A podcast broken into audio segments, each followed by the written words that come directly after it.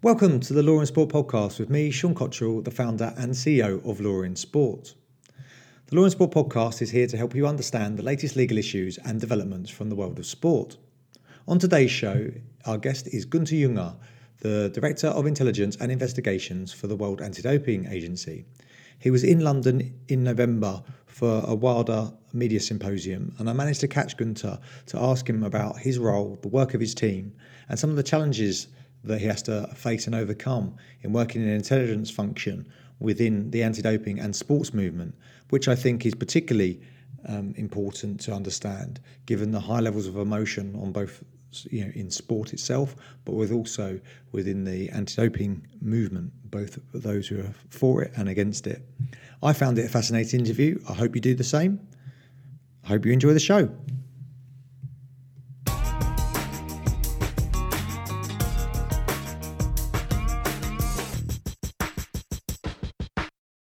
Gunther, thank you so much for taking the time uh, at this symposium to, to do an impromptu interview. Um, we spoke off the record just about your role some of the challenges that you know being in an intelligence um, in an intelligence department and being an intelligence officer as such. How uh, you deal with the global challenge of having different levels of expertise, uh, legal systems, and and funding for intelligence. Um, led initiatives within anti-doping organisations. So can you talk about or give us an insight into your role and then how you try to work with the national anti-doping organisations and law enforcement globally uh, with a limited budget, which you know, mm. which is quite small, um, given the scope that you're trying to cover. Um, yeah, definitely. Um, perhaps I start with the, the, uh, the, department that I run, um, what we have put in place in regards of security and how we deal with with uh, messages.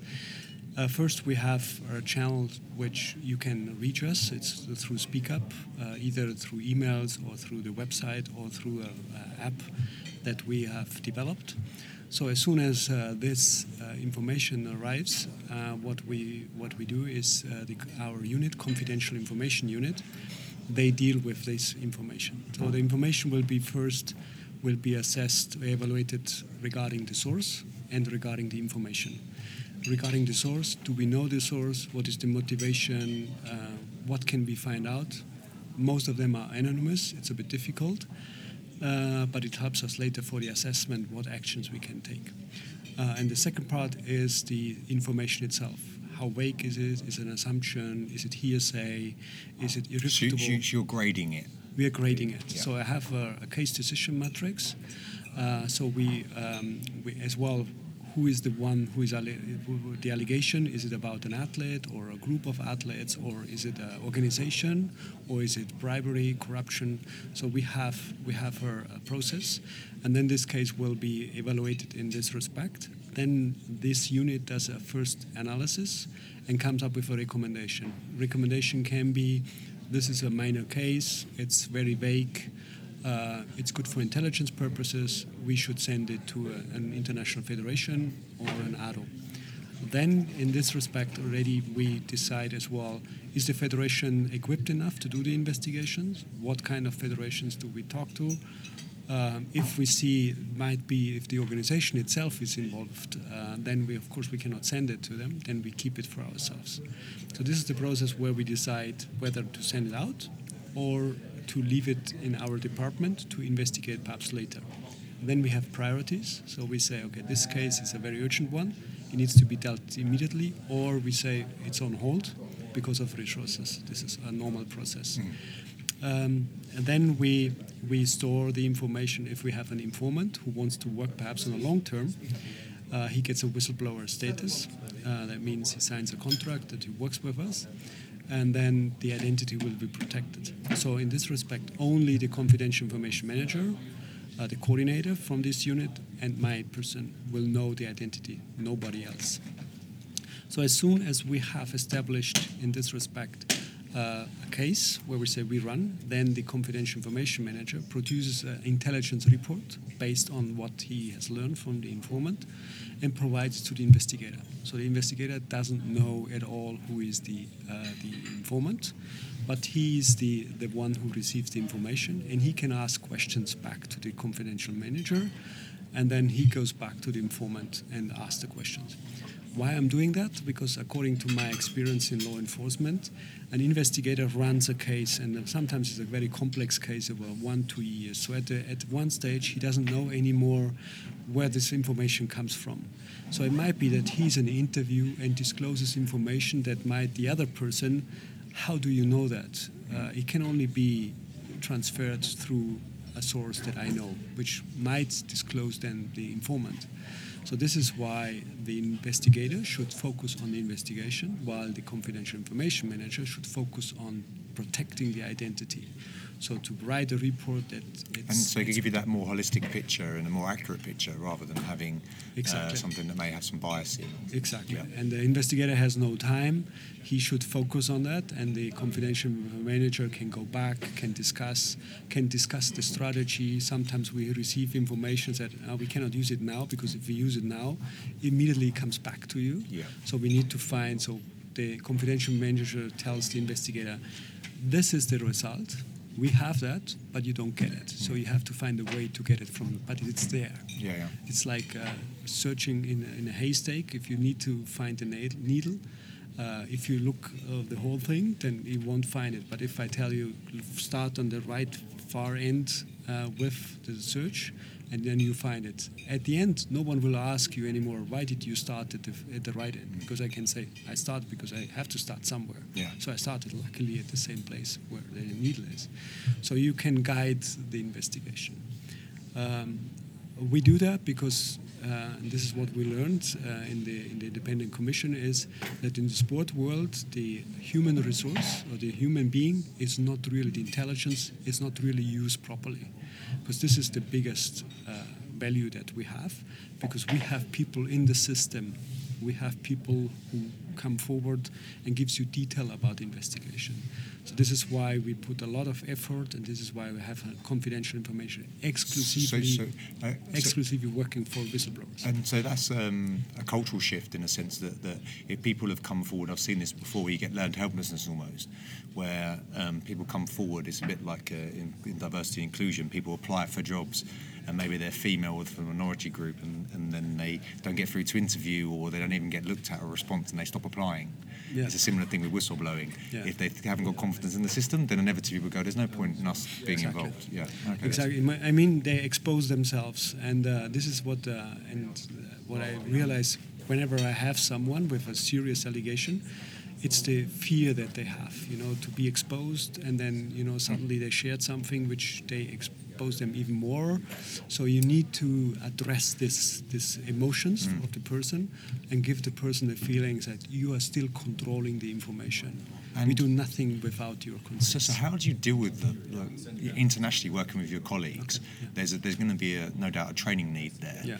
Um, and particularly, mm, I'm sort of thinking as you're talking though that sometimes the narrative around antilope may be unhelpful in that regard, in the sense that I always say it's very polarised. You're either a keen athlete or you're a dirty, cheating athlete, yeah. and sometimes that's not quite um, an accurate reflection of really what's going on. But to seem to either you're good or bad, you're either clean or not, or you're not clean. Yeah. Um, and that must cause a problem again if people are trying to come forward because they may get tarnished um, with a certain image. And this is why we have this process in order to find out what is the motivation of the person who came forward. Mm. Uh, and as well, we want to meet in the long term. We always meet with this person. Uh, in order to find out what what is the real uh, reason why to come forward. And with uh, just with uh, Vitaly Stepanov when he came forward and said, "I want to just clean sport," and coming from law enforcement, I didn't believe that at the beginning because I thought, you know, you you sacrifice your life, you sacrifice, mm. you can never go back to Russia for what for clean sport. Mm. I could hardly believe it, but after one or two weeks working with him, I was convinced that he is doing that just because of that, which was an, an outstanding reason. And as well, what we realize now. Uh, they're not asking like money for the information. Mm. Most of the informants that we have, they really want to change something mm. in, in, sport, which is amazing for me because it means okay, there are really people out there who believe that someone should should do something. And our feedback that we have received so far from the guys that we work with, they said we were so grateful to have someone we can talk mm. to and to understand the problem. And even if sometimes they're not so happy because it takes a bit too long, yeah. but I said the first priority is always to protect you and mm. your family for the future. So that we we know that yeah. the evidence is there, yeah. even if they say use it, and we say no, no, no, we find another way to use it, but in a different way. So how do you deal with them with this? Uh, obvious seems would seem to me because uh, you know we've done as I said before the, we started recording we've done research on national anti-doping organisations back yeah. in 2013 there's a huge gulf between one funding levels uh, staffing levels um, the quality of staff that people are able to attract at these organisations and their and then their ability to execute on uh, either good governance or their, their actual strategic plan. So how does that um, no, no, that's a that's a very real challenge you have to face. How yeah. do you how do you address it? And again, you probably have to take a quite a long term view on this. Yeah. So for the uh, intelligence or for the investigations part, what we have created is a network. A network is called Anti-Doping Intelligence and Investigations Network, uh, and it's based on three levels. Uh, the first levels are for those they have no investigative uh, capabilities. so we we um, teach them in, in symposium in workshop how to start up with a, with an investigation unit or intelligence unit, and then they can establish something. You know, they need an investigator, you need an analyst. You shouldn't have a unit like we did with uh, ADAK. You know, in Kenya, you should have an investigator. You should now have an analyst to analyze the intelligence. He should know how to inter- interview people, etc. Then the second level is the level where we already give them cases, uh, saying, okay, can you investigate that in order to see what is the outcome? How did you investigate? Mm. Do you need help? If they call us and say, I'm at that stage, or what can I do in addition? So to get them trained so that they can run cases. And the third level is the expert level. The expert level is on invitation only. There are at the moment 25, so we have several really good investigators worldwide. And those are, if we have a big case, uh, this is the group where we address our concerns. Like, could you help us in this investigation? And are or, they organizations or individuals? Sorry? No, they're orga- organizations, but individuals in the, the organization. Right. And they normally, like, they normally got law enforcement backgrounds or something yeah, like most yeah, most of them. Yeah. But UKAD, for instance, here they are part of it because uh, they're very experienced, uh, and we, we need this kind of experience mm. because we cannot do it alone. So if we have in, in the future, if we have countries that that perhaps need some help, like we come back to Kenya, UKAD was one of the countries who helped them, uh, like Norway. Mm. Norway is as well in there. Uh, so we said, would you are you interested to help this uh, this NADO to get you know up to speed with investigation, and then they can decide. Or we have a bigger case. We haven't tried it out yet. Have a bigger case. We say, okay, perhaps we create this global network and run this case with the with the investigators, if of it's course they're available. Almost Interpol esque. Yeah, it's yeah, like a, like a but an expert. It's because Interpol doesn't uh, investigate as well. Right. It's also coordination, but these are really the experts that know how to run cases, and we get back to them if we have like uh, uh, I don't know uh, what are the policies, what is important for a NADO to investigate. And, and no doubt, then, then I was thinking as that with the three tiers it's interesting with the second tier you evaluate how they get on because exactly. obviously you could see that how quite quickly that having that type of responsibility and oversight could be like in the police force um, you know, in the UK or wherever else, there's always a risk that it can be open to abuse, or the same as if you become yeah. an executive at, at exactly. a sports organisation. So, uh, and this is this is, uh, but this is a feeling that you have after because Interpol or police mm. is the biggest network. Yeah and you realize, let's say, in a couple of months whether a person is good mm. or is just blah blah. Yeah. yeah so, uh, yeah. in this respect, um, if someone comes forward with good cases or got good feedback on cases, it's not like you can go into the third level immediately. Yeah. You need to have to be convinced first by us, but then we forward the name to the uh, to the group, and then they say yes, it's it's worth to take it. Um, would you say that that uh, so in the I'm hopefully I'm not framing questions. I just realised I might be framing questions that I'm leading you. I'm not trying to necessarily lead you here, but um, in the, the, the, the, often in the narrative around anti-doping, there's a fixation always, despite what we know, given uh, on on the, the tests right? Mm-hmm. And given that what we know about yeah, the biggest cases in the world, like consistently every year it seems, have been generally been intelligence led or been driven first of all by criminal some sort of criminal investigation uh, or whistleblower or something. Mm-hmm. Um,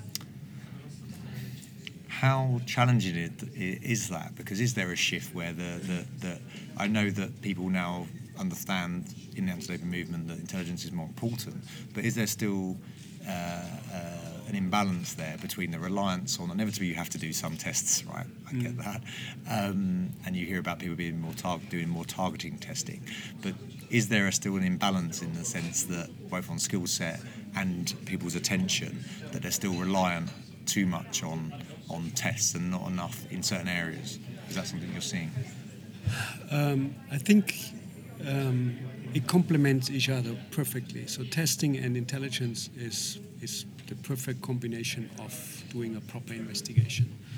Um, of course, um, I'm a big fan of intelligence testing. That means not just doing on a, I don't know, I test yeah, 10,000 randomly, samples, yeah, yeah. Exactly, yeah. just to do it. Because at first it's very expensive and you could reuse these resources for intelligence. But for this, you need to have an intelligence unit to gather information over years in order to learn how it works in the respective sport and then to do specifically testing. And at the moment, this is uh, what we in WADA do. We have the testing, uh, testing uh, standards and harmonization department who does testing as well. Uh, we have the compliance who looks into uh, with audits, who looks into compliance issues. And in addition, we have the intelligence and investigations department. So even after an audit, and we had investigations in NADOS, even the audit was was okay we still saw some irregular, irregularities in, in the system. So I think to combine everything, that is the perfect match. And so how then do you? So we're going through a current review of the WADA code. How do you take what you've learned? Because it seems to me that that would be quite. Uh, if you have the right distance that you're saying that you have, mm. and the investigators have, and that body of of expertise that's there, a bit like we saw with the, the Bonner investigation with the for, former, uh, I think, chief constabulary in, mm. uh, in the north of England, who mm-hmm. gave a great overview, I think, of, of what he f- saw as the problems with the whistleblowing policy, that being mm. unclear on what is or isn't expected. How do you feed that back? Is there a process in which you're feeding that back into the wider code review?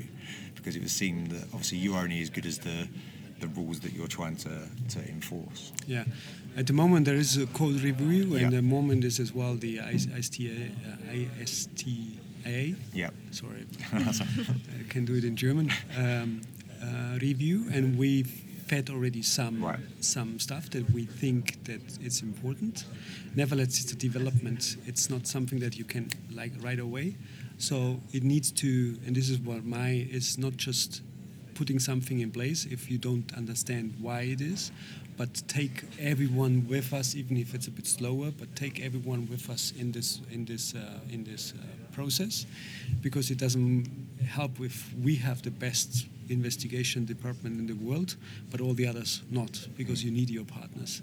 So therefore, they need to understand, and we see a lot of positive development in NADOS and IFs regarding the investigation because they see as well with our results it's really worth to invest it. Mm. Um, nevertheless, it will take more years because yeah. with the resources you need to spend money and therefore. I know normally it's unfortunately when there's a um, uh, some sort of controversy or scandal that normally it forces a reform yeah. quicker. Um, the, I think the you know, uh, the, I, the athletics integrity unit is a, I think a good example. There's yeah. some more capabilities there, which seem to be a, a very good use of resources. Finally, then, because I'm, I'm, conscious of time, but the um, finally then, given your your work, and we spoke again just before the podcast about trying to take out the emotion and something that is quite sport is Mm-hmm. Uh, and I see it the, from the legal side. People lose their mind over sport. Even very, very good lawyers who are normally good at being objective, they're hugely passionate about sport. It, it creates a huge amounts of emotion. When you take that emotion, then you take the, the politics that takes place in sport and international sport. how does that? How do you? How do you? Uh, how, what challenge does that present to you? Um, how do you deal with it, and what would you like to see, or what would you encourage? What sort of view would you encourage colleagues working in the sector to try and take uh, to, to get better outcomes? Um, I understand the emotions, and this is what I said in the presentation, because people, especially athletes, they don't understand from 2015, although so much happened in Russia, and WADA disclosed it, there was not really consequence. Russian could compete, you know, now they're neutral athletes, but after one year, if they uh, if they uh, fulfill their testing Criteria, conditions, yeah. then then they are they are obliged to to, to compete. Uh, and this is what they don't understand. And at the moment, what I what I see is that the emo- emotions and all the the, the aggressivity, if I say, Mm. can say it, it's an English word, uh, goes out towards WADA. Although this was the only one who really did the independent commission, who, who suspended RUSADA, who did the operation LIMS now. So um, the only one that is now actually standing up and doing something uh, gets criticized. I understand because the frustration is, is just too high. What we have to do, and this is as well my job, and this is why I'm happy to be here, is to explain what we are doing and explain and perhaps have some faith, at least have some faith that we do the right thing. And at the end, we're going to explain that. And I'm happy for the Operation LIMS at the end of the process to explain everything. But during an investigation, it's like a chess game. Mm-hmm. You would never, in a chess, you would never Yeah. say, I do this and this step, because the other one will know exactly what you're doing. So you can explain at the end, we did this because of that. What I need to do more, and I put this as my shoulder, is to go to the athletes more and to explain that and say, listen, this is what we are doing. This is not always transparent, but this is the ultimate goal. And this is why we need the data, because otherwise we're going to lose the cases. And I don't want to lose the cases. Yeah. I'm not going into CAS to lose a case. I want to go there because I'm convinced that the person did something wrong and it should be um, prosecuted. And this is uh, at the moment that, uh, that the frustration is mixed with politics, and this is never good. From my point of view, from my work, I'm not, I'm not um, You're impacted. yeah, yeah. I'm not impacted because I can do my work. I said to the CRC, and they asked me when they did their assessment, "Do you need this?" Because in the in the roadmap was was said uh, operation was a copy of LIMS, which means we have that already. We don't need that anymore. But Yeah. we need the raw data because we want to have the full chain of custody. Because you as a lawyer, and you, you know that with the database. Uh, they can say, so the data, how did they get it in the database? Yeah, by an analyst. Could it be manipulated? Yeah. So where's the raw data? We don't have it. Mm-hmm. Thank you very much. So this is why to, f- to really complete that, this is the final piece. We know we, we don't expect a lot of Yeah. more information, but we needed to have the strongest strains for, for our cases because they are all, most of them are non-analytical cases. We have no substance. Yeah. And this is for the for sport as well a new development. So so far, as you said as well, is so far we have a test positive, and then the athlete has to explain. Now we have no sample. So we have, but we have the information. This is now the real intelligence where we say, as athlete gets sanctioned not because found as a, a substance in a, po- in, a, in, a, in, a, in a sample, but enough evidence that proves that this athlete was part of a bigger system in Yeah. Russia. The um, it's interesting because I'm, I'm, you know, I always say that I always start my any critique of, of WADA. I always start off by going, if you looked at sort of the political um, achievement, let's say, or of getting WADA set up as from a legal perspective, incredible. So this to Dick Pound, right? Incredible, right? To David Howman before and others, incredible achievement. Uh, but I think the it seems that the political narrative around it sometimes causes huge problems, and I think there are a whole bunch of areas in which WADA can improve. Um, course, and I always. think, yeah, uh, uh, and I also think you know it'd be good to see. Uh, you know, maybe we can do something on this. Hopefully, in the future, of getting some of the people who maybe have different views around for a discussion. Um, but this is, I think you rightly said, that the evolution is trying to pick up the bits that are working, improve, and then try and pick up the other areas. So, uh, thank you so much for your time. I'm absolutely convinced that the intelligence um, community um, and getting that function within the, the, the both anti-doping, in match fixing, in other areas of integrity, safeguarding, in particular, is absolutely critical to a, a, a well-functioning sports um, sector. So. Uh, keep up the good work. Thank you very much. I think it's an area where I think WADA can be. It's a bit more positive narrative to say around what WADA's been doing, but undoubtedly in the international landscape, it is a real challenge. I think this is. Quite, I fully agree. Yeah, so but we never give up. thank you very much. Thank you very much. Really appreciate it. Bye bye.